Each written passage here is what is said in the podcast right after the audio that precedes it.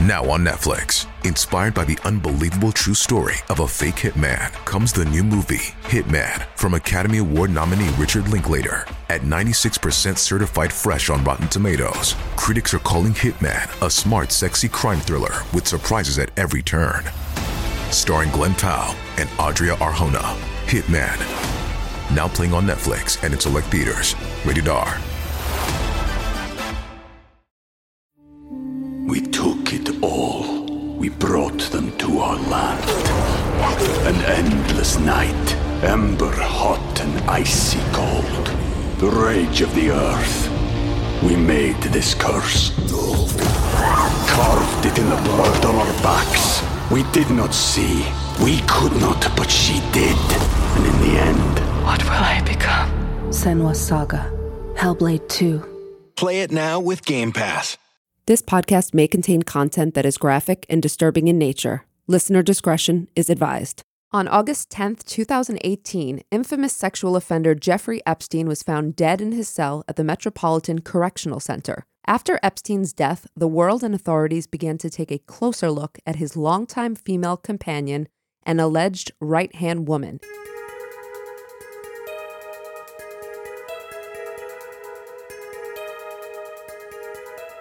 This is episode 27 The Ghislaine Maxwell Story.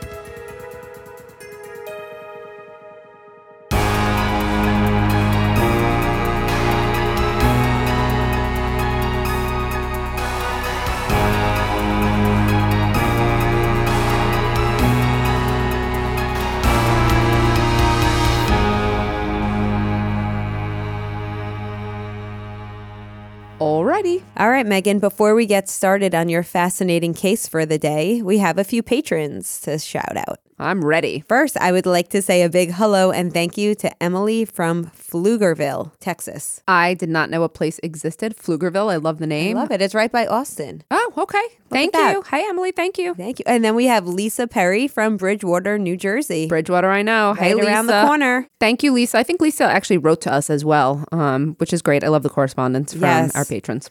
And then lastly, thank you so much to Olivia R. Thank you, Olivia. Thank you so much to all of you who support us. It means so much to us. And without further ado, today's episode with special guest Dr. Alexa Sardina.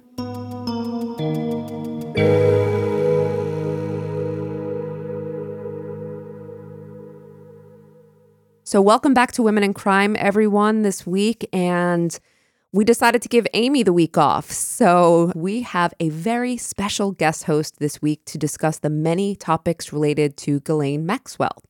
We are here joined by Alexa Sardina, professor of criminal justice at California State University in Sacramento. Hi, Alexa. Hello, Meghan. Thank you for having me. We are psyched to have you. So, for the audience, Alexa specializes in research on sexual violence and more specifically, female sex offenders, which makes her particularly apt to help us with today's episode. And we're really excited. I should also tell you all that Alexa has a wonderful new podcast, which I have binged and I love. And it's called Beyond Fear, the Sex Crimes Podcast in which she and her co host, Alissa Ackerman, discuss all of the myths and realities of sexual violence in the United States. I highly recommend this podcast. It's fabulous. Thank you. Thank you, Meghan. You're welcome. And Alissa, we met because Alissa and I have been colleagues for a very long time, but more so, we're also good friends. And yes. so Alissa was able to put us together, which is very exciting. New friends, new Mhm. partnerships, and Very cool. so, thank you everyone for tuning in. This will be a special episode. And here's what I'm going to do today I'm going to start off, like I usually do, by telling you about Ghislaine Maxwell and giving you the background. I'm not going to dive into every detail of Ghislaine's alleged crimes. Um, because you can get a lot of that from documentaries and other sources. And because what I really want to get to, and the reason Alexa's here, is so we can really look at the background of Ghislaine's offending, her possible motives, you know, what kind of offender she might be. And so that's the more important part of today's episode. Uh, also, as a reminder, Ghislaine Maxwell is currently being held um, with no bail. She's been arrested, but she has not been convicted of a crime yet. So when we discuss today's episodes, I'll be referring to her alleged crimes because she's not convicted. So let's get started. Who is Ghislaine Maxwell? The question the world has been asking. Ghislaine Maxwell was born on Christmas in 1961 in England to media baron Robert Maxwell. She was one of nine siblings though widely reported as favorite of her father and as evidenced by the naming of his boat, his yacht, his pride, prized possession, which was Lady Ghislaine. Educated at all the top schools, Ghislaine enjoyed a life of privilege in Oxford, but her father's childhood was quite different, and I think helps uh, helps give us a little background as to Ghislaine as well. So her father was originally born in Czechoslovakia, but fled to France once his country fell to the Nazis and he joined the British Army. And um, it's also reported, unfortunately, that many of his family members died during the Holocaust and died at Auschwitz. So Oh, I did not know that part of the story. neither did I until I really started Mhm. digging in. And I think that's super interesting. Um, once Yeah. the war ended, he married Ghislaine's mother, Elizabeth Maxwell, and she's a French born Holocaust researcher. Very well known. Huh. That's interesting. She wound too. up getting a PhD later on in life, and she's been really integral. She established a journal in the field. Um, she's she's very reputable. After they got married, let's see, Maxwell bought Pergamon Press. I'm not sure if I'm saying that right. I hope. And then more famously, he bought the Mirror Group newspapers, and and that's the one everyone knows. And with that purchase, he really became a media tycoon who rivaled Rupert Murdoch. So wow. they had like a long kind of established rivalry, which was interesting. I was reading about that, and I guess they they were trying to outbuy each other and whatnot. So, you know, he Wow. he's really up there in that world. Right. So he's well established and he's very successful, uh, very hard worker. But then tragedy strikes. Robert Maxwell drowns in November 1991. He Mm-hmm. he disappeared from his yacht. It was either late one night or early one morning, and he was actually found by re- uh, rescue searchers in the water off the Canary Coast. Mhm. The speculation begins there, though. Okay, so Yeah. was it you know how did this happen? Was it a homicide? Was it a suicide? Or was it an accident? So did he Right. stumble and fall off the boat? Or, you know, was there something more ominous going on here? Was there anyone else with him on the boat? That's something that I didn't find when I was. It, they had a captain. There there was a crew. There was people who There were was a whole crew. Okay. I don't know how many were in the crew, but there was definitely a, a small crew. So, Okay. yes. It was the reason why people speculated too, like, what was this something more ominous? Because it was revealed right after Maxwell's death that he had stolen millions in pension funds from his workers. And he Mm. also accumulated millions in debt that nobody knew about. So people were now going, hmm, was it, you know, right. Did he accidentally fall off the boat? They say sometimes he would like go to the bathroom in the middle of the night or something off the eh, you know end. So did Edge he of the boat. right? Right, I know exactly. So did he fall off the edge, or did he? Um, was there a murder, or was this a possible suicide because he knew this was about to be revealed? Yeah. Well, it was Ghislaine who addressed the media on her father's boat after his death, and she told the press that she believed her father was murdered. But this also was kind of the downfall financially for the family. So, two of his mm-hmm. sons were later indicted on fraud charges. They froze Right. all the assets, you know, all the money. They had a lot of money, and all the money mm-hmm. was seemingly gone. So, what does Ghislaine do after her father's death? She was very distraught. Family name is kind of ruined. What she mm-hmm. did, Ghislaine moved to the United States and to New York more specifically. Though without the financial resources, she still bore the, the Maxwell name. So that's what re- she had. She was well connected. She knew people. She had served as some type of ambassador in New York. Mm-hmm. So she was also familiar with the New York scene. So I think I it was a very easy transition for her to come to New mm-hmm. York. So that was in, you know, 1991, 1992. And sh- shortly after she arrives here in 1992, she met Jeffrey Epstein. Mm-hmm. And bum, bum, bum. yeah. and while the two dated for some time, theirs was more of a long term companionship rather than a romance, as most of us now know and have seen. Yeah. Ghislaine worked as a business consultant, but most of her endeavors seemed to revolve around Jeffrey Epstein, whether she was running his household, which she did, she ran several of his households, or coordinating his travel plans or planning social events, and then unfortunately and allegedly, organizing, facilitating, and participating in his sexual offending against underage females. Her world Yeah. seemed to really revolve around Epstein. And I just want to Mhm. I just want to keep that as a point or I want people to keep that in mind actually when Mhm. we're taking this apart. For his part, Epstein was first, so I won't go into again the entire history because um, you can get a lot of this information elsewhere, and we'll also cite our sources at the end so you can get that. For his part, Epstein was first prosecuted in 2006 for sexual abuse against minors, though his crimes were reported to the police and the FBI by Maria Farmer as early as 1996 for an assault on her and her younger sister, Annie. Um, Mm. You've probably seen them in the news, right? They're very active in the Yeah. investigations. I think oh, I watched the documentary on Netflix, and I think that they were also featured in that. I do remember the the two sisters that were sort of the initial people to step forward. Right. And the FBI didn't take her seriously. And it's really Mhm. heartbreaking in the documentary when you hear her talk about how afraid she was and how she really changed her whole life. She kind of went into hiding. She says she didn't have children for this reason. And Mhm. you realize how scared she re- she was. And, and nobody Yeah. helped her. Mhm. So we have documented as early as 1996 allegations of assault against Epstein, but nothing had come from that for several years. When he was eventually prosecuted, it was in 2006, and many people think that he struck a very sweet deal with former U.S. Attorney and U.S. Labor Secretary Alex Acosta. Have you Mhm. seen the interviews with Acosta? I've seen a couple. Yeah. So, okay, what happened was Epstein pleaded guilty to solicitation of prostitutes, including a minor. Right. And in exchange, he registered as a sex offender, Mhm. um, but he served just over a year in jail and he was given immunity from federal prosecution for almost every other charge. And he was allowed to work, he was allowed on work release. I mean, it was really a sweetheart deal considering totally. what his crimes were. the charges? And it, oh yeah. and if for you sure. recall, I mean, Alex Acosta, he he stepped down uh, when this kind of hit, when the news hit, and when he was Mhm. he defended his actions, you know, saying, "Well, we got him to register as a sex offender, and we felt like you know we got something." I would disagree with that, and I'm sure most people would. Yes, absolutely. And you always have to look back too and go, "Wow, had they done the right thing then, Right. what you know, what the outcome?" Or for so many women, it could have been so much better and different today. I know.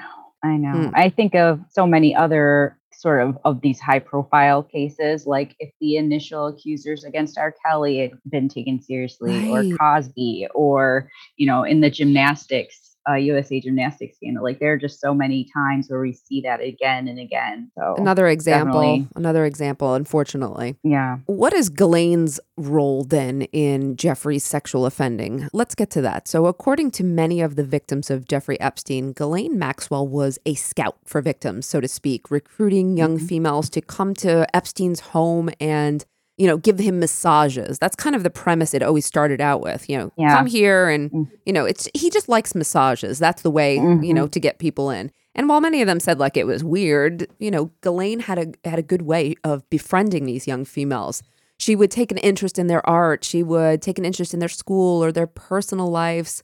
She offered assistance in many ways, and many of these these girls were young and vulnerable. I mean, that's you know one of the the key things that unites them here. And I think step by step, Ghislaine would then um, engage them in sexual abuse with Epstein and other men in his circle. Um, but it always began like a premise of you know coming over to the house and we're interested in you and oh maybe you can work for us and we can help you. right Accusations include other activities such as Ghislaine undressing in front of young girls, massaging them as well, and having them massage her. And on some occasions, Ghislaine is alleged to have participated in the actual sexual assault against underage females. Again, these are still accusations and still alleged. One of Epstein's most vocal victims, uh, Virginia Roberts, I think it was Virginia Giuffre then, or vice versa. She named Ghislaine as having facilitated sexual trafficking of her to several different men, but Ghislaine responded with a defamation suit against Virginia, claiming she was lying and defaming her good name. mm-hmm. So, what happened with that? Well, the two later settled the civil suit, but the testimony given by Ghislaine in those depositions is now going to be used against her in criminal charges. So, that's really Oh. going to haunt her. Having filed that suit against her is now it's gonna bite her in the it it You know it definitely is. I, I don't know if you saw this, Alexa, but some of the stuff was already leaked. Some of the documents were leaked and I mean, they you know, she's naming the big names, some of the ones you've heard already and Yeah. you know, there's some this is explosive material. And, and Yeah. as I understand it right now, the judge in her case ruled that it can be used at her criminal trial. Her, That's going to be interesting. her lawyers are still fighting it and we'll see if it's a definite, but yeah, it's it's going to hurt. It's going to be a big ouch, let's put it that way. It is.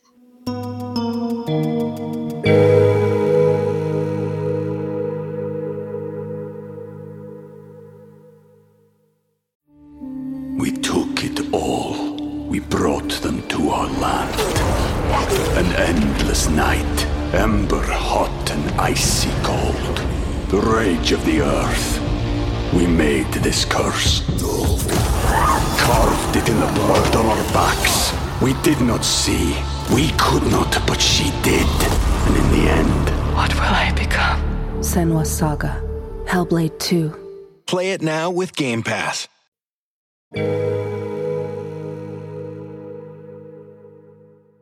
So what happens to Ghislaine after, you know, this time? Well, Ghislaine moves in 2013 to Manchester by the Sea in Massachusetts, living with her then boyfriend, Datatech CEO Scott Borgerson, and she managed to stay out of the spotlight for quite some time. Um, distancing herself from Epstein and, you know, keeping her distance. Unfortunately for her, following Epstein's death, she could no longer keep herself out of the spotlight. And there was Right. a, a good number of years too in which uh, I read that Ghislaine had moved away, and this this was early, like in 2005, 2006. That she had moved away, she was starting a new life, she had a new boyfriend, like you know, getting away from Epstein, but he was angry uh, and wanted, you know, he kind of wanted Ghislaine to revolve her life around him. Around him. he Yeah. corralled her back in. Um, so she comes back in. But 2013, it seems that she she makes this this break and she's starting a different life. She was Mm-hmm. in the spotlight a lot for over, you know, the last couple of years before the last year. She was still at public events and still being photographed and you know, she visited England, visited the the prince. Um, so she was still in the spotlight a- lot. But the last year, Yeah. she went quiet and there was all this speculation about where did Ghislaine go in 2019. Hmm.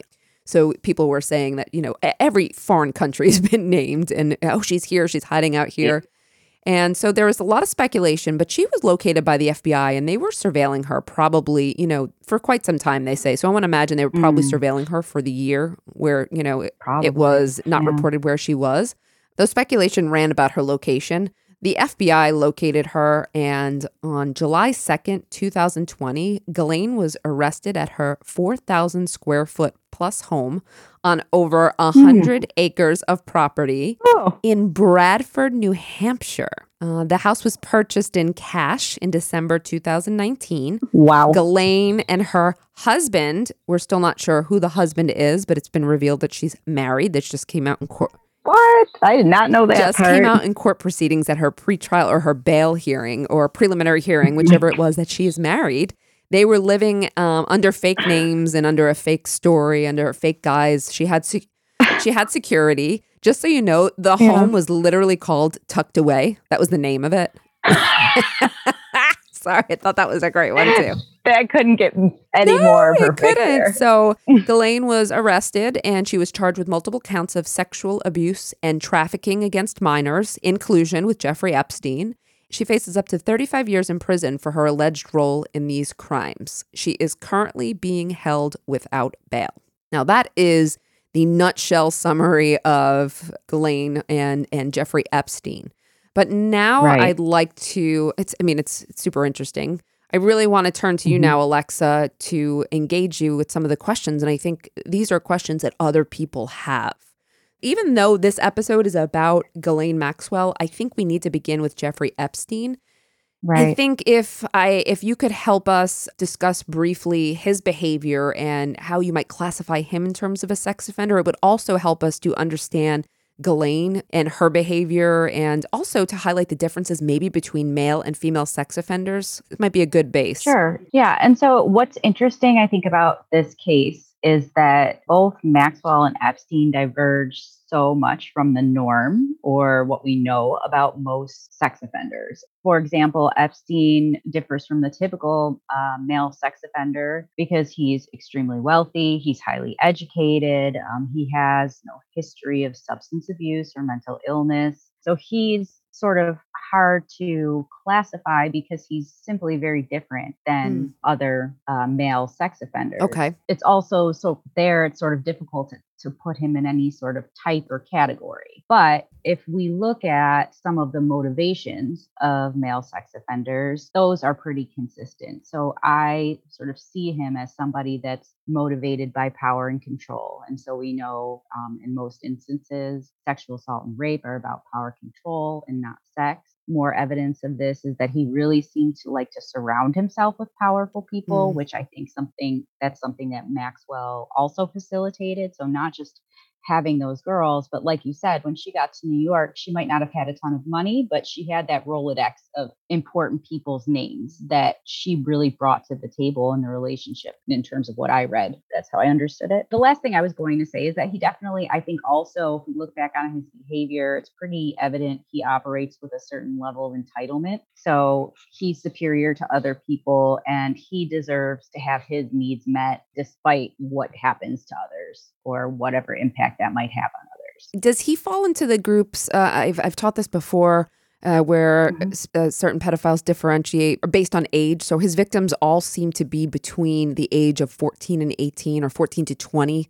Is that um mm-hmm. was that would make him in a group of like ephebophiles or uh, any of the, does he meet any well, of those? Yeah, so what's difficult about using the term pedophilia is that it's really not indicative of it's just indicative of attraction. Okay. Um, so you could say that, yeah, maybe he is and that he's attracted to young women that fall into that age group. But, you know, his categorization that the way I looked at it would be more based on his actions. And so to me, I see, I would see him more as falling into a category of a rapist versus a child molester. Ah. And when you start to look at those different typologies, there's several of them, but most of them are sort of divided into types that either focus on anger, power and control, or humiliation. And so I do think that he would be that sort of power and control type. You know, he he doesn't seem to have used any sadistic violence against these victims that we know mm-hmm. of. And the anger rapist is typically trying to express some anger, hostility that's built over time. So I don't really see him as doing that. I think when you look at the totality of what we know about him, the power and control part really fits in there. It makes perfect sense. And I'm glad you, thank you for distinguishing or differentiating too, because I think there will be people who are going to use the pedophile term and not not have this background. So thank you. Alexa, how does this no differ from female sex offenders? How does Epstein and his typology differ? So, what we know about female sex offenders is that they are significantly different in certain aspects of their demographics and characteristics. So, they are similar to males in terms of things like age and race and education. Okay. And uh, types of sex crimes they commit. So, in this way, um, Maxwell, like Epstein, differs from your typical female sex offender because she's wealthy, highly educated. She has no history of substance abuse either, no diagnosable mental illness. Okay. Um, but then when we look at the research that's compared male and female sex offenders, we see that female sex offenders are more likely to report significant histories of physical abuse, emotional abuse, or sexual abuse. So a lot of people who offend sexually have those histories, but what we found is that the stories in the background that female sex offenders have are usually much more extreme. Females, sex offenders are more likely to report coming from a dysfunctional home, to have psychological issues, including suicide attempts, and they're more likely to actually have male victims. Ah, okay. So she sort of diverges there too. But really, the key difference between male and females is that approximately half of female sex offenders have a co offending partner. Mm. And usually, this is their partner is usually a male romantic partner. And so, in that way, she's very consistent with what we know about female sex offenders. When you say what we know about female sex offenders, I just want to be clear. I know there's research on mm-hmm. it, but there's not much, right? No, there's really not much. Part of the reason is because of the prevalence rates of female uh, sexual offendings. According to most sources, the best guess is that 10% of sex offenders are female, but there's also reason to believe that the that there are more female sex offenders out there than we know. But this research is based on women who have been convicted of sexual offenses. So we have a very small sort of sample population there to derive this information. Even when I teach women in crime and we look at this section, they always say it's so limited and most of what we know comes from the sort of school teacher conviction Yes. pool. So Yes. it's, you know, I'm like, wow, that's not going to provide us with, you know, uh, information about all. And some of the reason that there's an assumption that there are more female sex offenders than the official numbers suggest have to do with um, the way we view women in society. Right. So there's an, there's this notion that uh, female sex offenders go more easily unnoticed because they can sort of disguise their behavior in their interactions with children. So it's very normal to see a woman changing a baby or bathing a baby. It's very normal to see women touching children, whereas maybe the same behaviors done by a man would raise concern. That makes perfect sense. Yeah. And so and there's also sort of connected to this this idea that we have that female sex offenders are this teacher that's, you know, kind of young and hot and has a relationship with like a 16-year-old Right. boy. You know, that perpetuates this notion that female sex offending isn't harmful. Yes. And so it's not taken as seriously Right. still, um, even by the criminal justice system. So, Right. Um, bringing it back to Mhm. Ghislaine, I would like to get a little bit Mhm. into, I think, the question everyone wants to know. Well, what were Ghislaine's motivations? And, you know, is this typical of most female sex offenders? You know, I know you said in some ways she diverges, but can you talk about this aspect for us a little bit? Yeah, sure. So I actually read something interesting. I think it was in a Vanity Fair article in which she was described as half ex girlfriend, half employee, half best friend, and half fixer, which I thought was very, a very interesting way to describe her relationship with. I read that too. Um, but she's also, yeah, it's it's a really kind of great explanation because that does seem to be like she filled all of these roles, right? So, mm, you know, given that, and given the, mm, you know, that this, she's definitely a person that has a co-offending partner, like half of female sex offenders. That category is usually further divided into male accompanied offenders and male coerced Okay. offenders. So I believe she'd fall under male accompanied because she seems to have not been abused by Epstein in any physical Okay. way, and she didn't seem to fear him. And those are usually the the main ways that we would distinguish between the two. But I think she's motivated by the need to please Epstein. I think that has a lot to do with her behavior. When you were sharing about uh, how she would be doing all of these things for him and sort of her life revolving around him and taking care of his properties and whatever, it seems like the need to please him was a driving force really into all of her behavior. There's also the possibility though that she did want to engage in these sexual acts with him and these young girls and it could have been a combination of both, you know, and one could have developed separately after, you know, a certain Oh, time. that makes period sense. you know, it was a long period of Oh, yeah. time that she was engaging in this recruitment grooming. I'm glad you brought up uh, grooming. Um, this word is being Mhm. used a lot, and I just want to make sure that we all understand uh, what what this is. So, can you explain to us what grooming is? Yeah, sure. So grooming is um, basically a premeditative behavior that's used to manipulate a victim into compliance. So people that engage in child sexual abuse. Um, or in rape can use these behaviors and there's you know a variety of different types of grooming behaviors but really the most common is some sort of emotional manipulation So this can happen through talking the victim into having sex or doing favors in exchange for sex. And so I think that we see her engaging in a lot of this grooming as well when we think about, you know, how she's she interacted with a lot of these girls. She tried to befriend certain victims, it seems, like asking about their lives, taking them shopping. And importantly, she really acclimated them to his behavior, to Epstein's Ah. behavior. So tried to put them at ease. And really, they, if you think about it from a perspective of you're you're a young woman, you're getting advice basically from an older woman who you think you can trust um, about how to behave around this powerful person. Right. And she also um, encouraged them to take money from him. So he would pay for trips and school and she would encourage that behavior as well. So she definitely engaged in grooming behavior for sure. I thought so as well. Um, yeah. interestingly, by this token, Ghislaine engaged in grooming behaviors, but do you believe that she was also groomed herself by Jeffrey Epstein? Oh, it's really hard to say because we don't know that much about their relationship, their private relationship together, right? right? Like every we can talk about people from the outside yes. looking in, but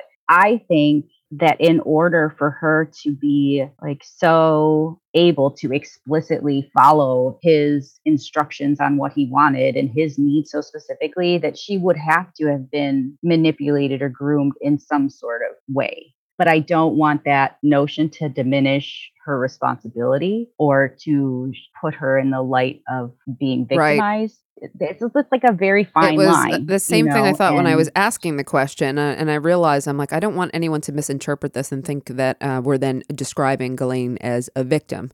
It just struck me that right. possibly she was. I think the way you said it, he, I think he was able to manipulate her. Mm-hmm and I think I, it it sounds like that she was so I don't want to say obsessed, but so concerned with him that she just wanted to please him at all costs. So you know that maybe she didn't take that much grooming. I also think that she was um, um, so happy to be back in the spotlight and to have all the attention and financial resources, and I think part of her motivation here is that she didn't want to lose her lifestyle again. You know, she kind of had to build it back mm-hmm. and I don't think she wanted to jeopardize that as well. Yeah, I agree. I agree. So it's I, I, look at it as him sort of having those finances that she lost, and she had more of the contacts that he needed to be in that sort of big, you know, wealthy upper crust society that they became more of a part of. I see it that way as well.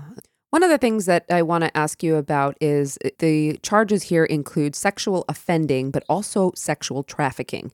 And sometimes mm-hmm. these two are now getting lumped together. Can you talk a little bit about the difference between offending and trafficking? Sure. So, when we're talking about sex trafficking, that usually means that there's a recruitment, harboring, or transportation of an individual under some sort of force, fraud, or coercion and they're induced to perform a commercial sex act. Okay. So it does not have to include any travel or transportation or movement across borders. It's essentially characterized by the sexual exploitation through force, fraud, or coercion. Okay. So that's how you can sort of think of sex trafficking. When we talk about sexual offenses or sexual assaults, that's a little bit different. For example, sexual assault can include things like attacks or even just threats of attacks that involve unwanted sexual contact between a victim and offender with or without force. Um, it can also include verbal threats. And so, uh, sexual assault is kind of a broad term. Okay. Um, for various, you know, sexual offenses. So I think that the best way for me to conceptualize, or the way I conceptualize what happened, is that these girls were trafficked. They were also sexually assaulted. Some of them forcibly raped. Um, which is another definition, but you know that those sort of fell within the context of all that's happening. So you can consider them victims of all of these and, and also, it, we're looking at trafficking in new and different ways now as well. So, thank you mm-hmm. for helping to clarify how we can view that and why it doesn't have to be that when we think of you know, you know smuggling someone across the border. It's it's definitely right. a little bit you know it's broad. It's not broader than that, but it's I'm not sure how to say it, but it's it's not the typical image that we have in our head. Right and you know just like when we think about human trafficking like it's, it's they're very they're more general i guess than you would presume right. the the characterizations are yeah. Well thank you for that. No problem. This is speculation mm-hmm. here and i know we're getting into speculation a little bit on this one but I wonder if Ghislaine would have been this type of offender on her own. If she never met Jeffrey, do you think that Ghislaine might have been an otherwise, you know, normal law abiding person? Or would she have offended in some other way? Or would she have, you know, it's speculation, I realize, yeah. but what do you think? Well, I'm I'm honestly really curious to hear your opinion on this because oh, good. you I'll are an expert here as well, and I am very very curious to hear what you have to say. I promise I'm not going to change my opinion based on Okay. what you said. Okay. So I my opinion is that if she never met Jeffrey, she probably wouldn't have been a sexual offender, but I think she would have been an offender of some type because of greed. Bam. I, Ah! I agree. yeah. I agree. I don't, yeah, I think that he sort of brought out the sexual deviance in her. But yeah, I think we talked about her backstory, her father's and brother's proclivity to sort of scam people, and the way that she lost everything that she was used to. I think that she would have offended in some other way. I agree. Which is also interesting about sexual offenders, right? Because sex uh, offenders will recidivate in uh, many ways that are non-sexual as well. Right. Absolutely. And a lot of people don't know that, that actually sex offenders typically, and especially those that complete treatment, tend to recidivate at very low rates for sexual offenses and, you know, moderate to low rates for other offenses. Hmm, we'll have to see if that's going to apply to Ghislaine, and we'll we'll get to that in a minute. Right. So, because we are, you know, criminologists, I wanted to briefly discuss possible criminological theories that might also explain Ghislaine's behavior. Because I Mhm. immediately, not sure what you think, but I immediately think of control balance theory by Charles Mhm. Tittle. Um, okay, for anyone who doesn't know control balance theory, Charles Tittle said that when people have a control deficit or they don't have enough control over their lives, they will offend. And if people have a control surplus, meaning they have way too much power and control to exercise, they will also offend, but they're going to offend in different ways. So people with a deficit are going to offend in like ways. Um, this might explain actual, uh, maybe it explains rape when people are trying to exert their power over someone because they feel powerless. I'm not sure, I, but crimes that they're trying to, you know, exert a certain amount of power or gain their power back. But the the surplus part is where people are committing crimes of greed because they have no oversight and because why not? They can. So, this is the mm-hmm. theory that I think of. And especially when you started talking about the power and control. Does this mm-hmm. fit, or are there other theories that you think fit with um, either Jeffrey or Ghislaine's behavior? So I hadn't um, initially thought about control balance theory because it doesn't really come up much when we talk about sexual theories of sexual offending, which is interesting because I can see logically how that would make sense. But for me, I think the best ex- explanation, um, and we have to be really careful because there are different theories based on um, the sex of the offender. So, theoretically speaking, female sex offenders would require different explanations for their behaviors. Got it. But what comes to mind a lot for me are is this idea of cognitive distortions. If you Uh, give me a second, I will connect that to a broader uh, criminological theory. okay. But, um, anyways, for those of you that don't know, cognitive distortions are these sort of irrational thoughts that distort our perception of reality. And so we all have them, um, but they do play a significant role in sort of perpetuating our psychological state. So these are often patterns that are automatic and can be hard to identify if you're not aware of them. So some common ones that everybody engages in are if I fail at something, I'm a loser, I can never do anything right. So many sex offenders use these to justify and excuse their behavior. Uh, And so they minimize or deny the damage caused to victims, minimize the violence used in their offense. So, you know, I raped her, but I didn't hurt her. I already know what theory you're going to link this to, just so you know, but keep going. Sorry.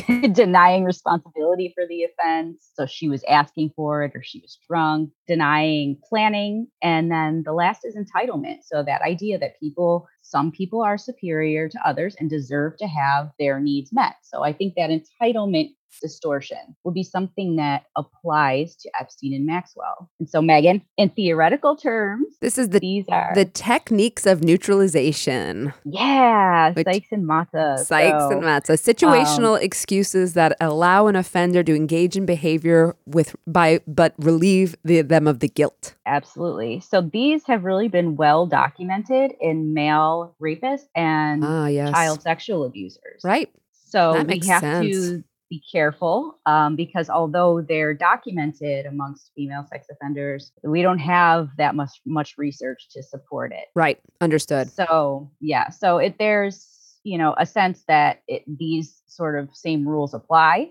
Um, what was interesting is to me is that when the entitlement component was identified in female sex offenders, they didn't reference the self as being entitled. They referenced their male co offender as being entitled. Ah, understood. And I, yeah, I thought that was very interesting and very telling in in this case as well. wow. Okay. That makes sense. Techniques of neutralization. Okay. That makes sense to me too. I'm seeing both of it. I, I'm seeing your point of view now.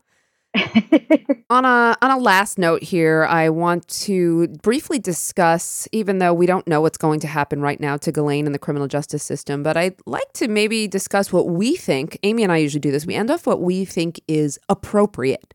Like, well, what Yeah. should the criminal justice system do with Ghislaine Maxwell? Um, so, would she benefit from punishment? Um, would she benefit from rehabilitation?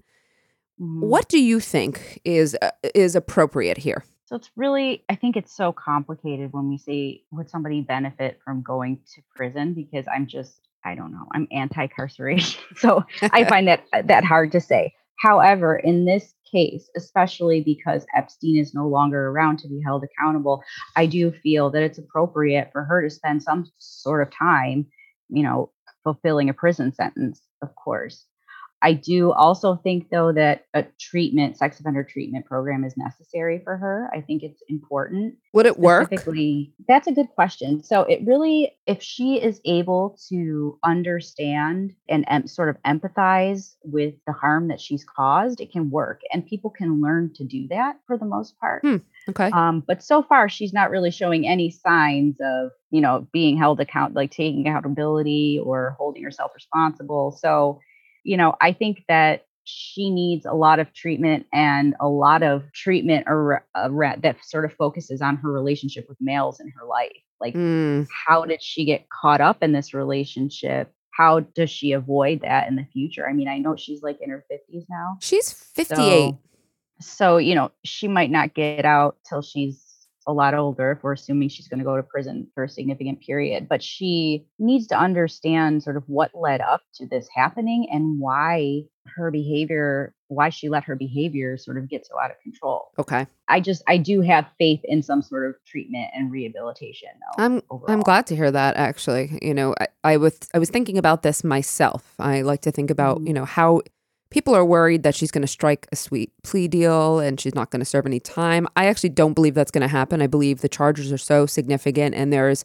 people really want justice, um, especially after Mhm. Epstein's death. So I believe Ghislaine Maxwell is going to serve serious prison time and I believe it's deserved. However, that being Mhm. said, if she is going to get out at any point, I definitely would like to see her have some type of rehabilitative program and whether, you know, Mhm. it's treatment, whether it's therapy, whatever it is, I'd like to see her be able to manage. And I think you you said it really well, uh, or figure out manage these her behavior and how figure out how it ste- where it came from and and maybe work Yeah. on like as you said changing her relationship or dynamic with the men in her life.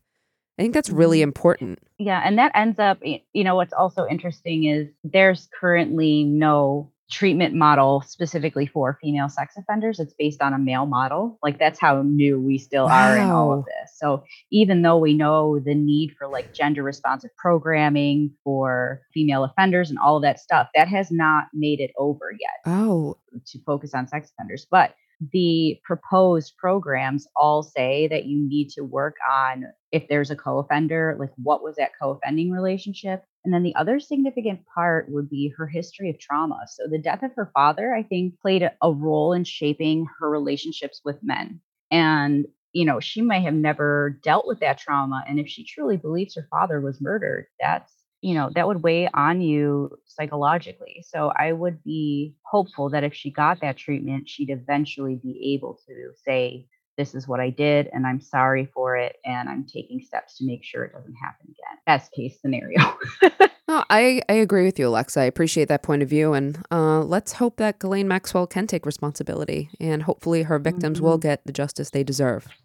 Thank you again, Alexa, for being with us. Uh, I would like you just to remind everyone the name of your podcast and your platform so where they can find it. Sure. So we are um, Beyond Fear, the Sex Crimes podcast. And my co host, Alissa Ackerman, and I talk about myths and realities about sexual violence. And you can find us on Spotify, Apple Podcasts, Google Podcasts, Stitcher, basically any place you get your podcasting. Wonderful. I'm sure people are going to be really interested to check it out. Again, it's fabulous.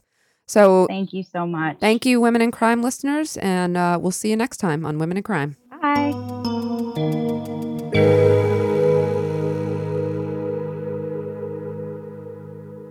Meghan, thank you for an amazing episode as usual. Now, our favorite part, we get to our patron questions. No problem. Are we Let's ready get for that? going. Yeah. Yeah, okay. All right. You want to read us off the first one? Sure. So the first one is from Allie. Hi, Allie. Hi, Allie. The question is when they've researched a particularly gruesome case, what do they do to get to a happier, more positive place? I'd be interested in hearing from both Amy and Meghan, given the state of things today and the challenges we're facing. I think it might be helpful for listeners to hear how two people who deal with some of the most devastating aspects of human nature cope. What a cool question. That's a great question. You want to take that one first? I have a feeling our answers will be similar here. Mm, Can I say wine and my puppy? You can absolutely I say wine in your puppy. Um, I have to be honest. Somehow, I do a decent job compartmentalizing what we do. I also, even though I'm a pessimistic person, I am somewhat hopeful for the justice system. Somehow, somewhere, I guess it's from working with offenders and just seeing how redeemable people are. It just gives you like a sense of hope. So. I think maybe I am one of the lucky ones who works in the field that I don't feel that I need to Cope, per se. Exactly. But kind having a puppy helps. I And know. Sauvignon Blanc from Marlborough, New Zealand helps. I know. I, I actually agree with you. You're right. Our answer is the same. I don't usually feel like I need to cope. In fact, I feel almost like invigorated by some of these cases, even though they are hard sometimes and they're devastating. I'm also like you. I'm like, well, what can we do? Yes. Let's talk about it. Let's let's figure it out. How do we make this better? So I feel like it actually motivates me mm-hmm. more so. There have been a few cases that I did find very difficult. I, I think I told you Shan to share was mm-hmm. so hard. And honestly, there's really not much you do. But you know what I mean? Like for that one, I- mm-hmm. I mean, I even cried on that one and then Yeah. I moved past it and I worked on the next one. Yeah. For the most part, I feel inspired to keep working harder to make the system better. Oh, I also wanted to add that a lot of these cases are so gruesome and s- such awful things happen, but somehow there's always a light part of it, whether it be a new victim advocacy organization or there's some there's something There's usually something good that comes from the bad. Yes, and even if it's you know a new a new legislation passed to Right. change something that we were doing wrong or you know that led Right. to so that kind of helps as well. Okay. All right, then we have a question from Saga. And wait till you hear about where Saga lives. Okay. She's awesome. I grew up in Sweden and have been living the last couple of years in Tokyo, Japan. Love it. Awesome. Japan is considered a very safe country to live in, but living there has also made me very curious about the justice systems in different countries and crime within different cultures and how it all differs between them. As criminologists, have you come across anything that relates to female victims or female offenders in other countries that you think the US could learn from or even implement in its own justice system? Yes, yes, and yes. Oh my God, yes. We do it worse. Like we do it the worst out of everyone. Agreed. Uh, Meghan and I had the opportunity to take students with us over to the UK. We taught a class on comparative justice systems, and I won't steal all of it. I'll let you talk a little bit, but I do want to talk about the difference in prisons. So we took our students to court, police facilities, but taking our students to a prison in New Jersey and then taking students to a prison outside of London. Wow. You just really see how we do not know what we're doing. Well, they treat they're very they're just humanizing. You know, Yeah, absolutely. There are programs for rehabilitation. You can physically see too that people are working. They're taking pride in their institution. They grow some of their own food. I think that we've definitely seen our, our prisons are are n- among the worst. Mm-hmm. They really are. And with female victims, I I'm sorry I cut you off, Amy, but No. I'll just say that I think what we should be doing better is really focusing on rehabilitation, medical needs. Absolutely, we do not do that enough. Mental health needs, and especially we still we're doing it a little bit more now, but treating a lot of these women as victims and not offenders because most of them have been seriously victimized. I think that especially she mentioned she's from Sweden, and we know that Sweden has one of the best systems I don't know exactly the numbers, but I know their recidivism rate is very small compared to ours. Everyone's recidivism Right. rate is small compared to ours, but I know that they they're doing things really well. We also criminalize um, crimes committed Oh, yeah. by women for survival purposes here, and we make them bad women per se. And that's something we really need to reshape our focus and how we're dealing and and not criminalizing, but helping. Yeah, and talking about everyone, not just women, the way we criminalize drug use. Of course, of our course. sentencing, our all of our policies are All of just them. punitive.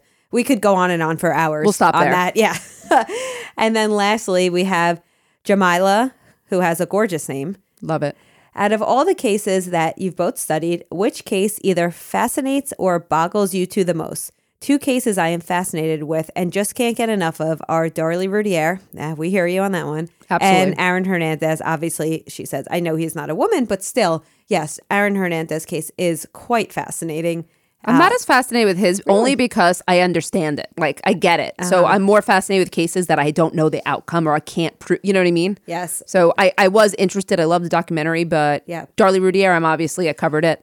What Yeah. else, Amy? Who else for you? Oh, for me, I don't want to spoil it too much because we have an upcoming episode, but I have to say, Cindy James. One of the most boggling cases. Okay. One of the most boggling cases. Of course, there's the cases of Natalee Holloway and JonBenét, and I could go on and on about Okay. cases, but I'm going to have to say if I had to pick one right now, it is Cindy James. What about you? I'm still, I'm going to go JonBenét always, Melanie McGuire because I Yes. want to solve this, and Martha Moxley, which is one I forget to mention. Yes. What happened to Martha Moxley? I covered that also in an episode and I, I coming up. Yeah. But so those are the ones that stay with me. Great. Thank and you. as always, please send us your case suggestions. We get some of our best ones from you all. Thank you. Thank you again. We love the questions. Women and Crime is written and hosted by Meghan Sacks and Amy Shlosberg. Our producer and editor is James Varga. Our music is composed by Dessert Media. If you enjoy the show, you can get access to ad-free episodes, exclusive AMAs, and other bonus content for a small monthly contribution through Patreon. To find out more, visit patreon.com slash women and crime.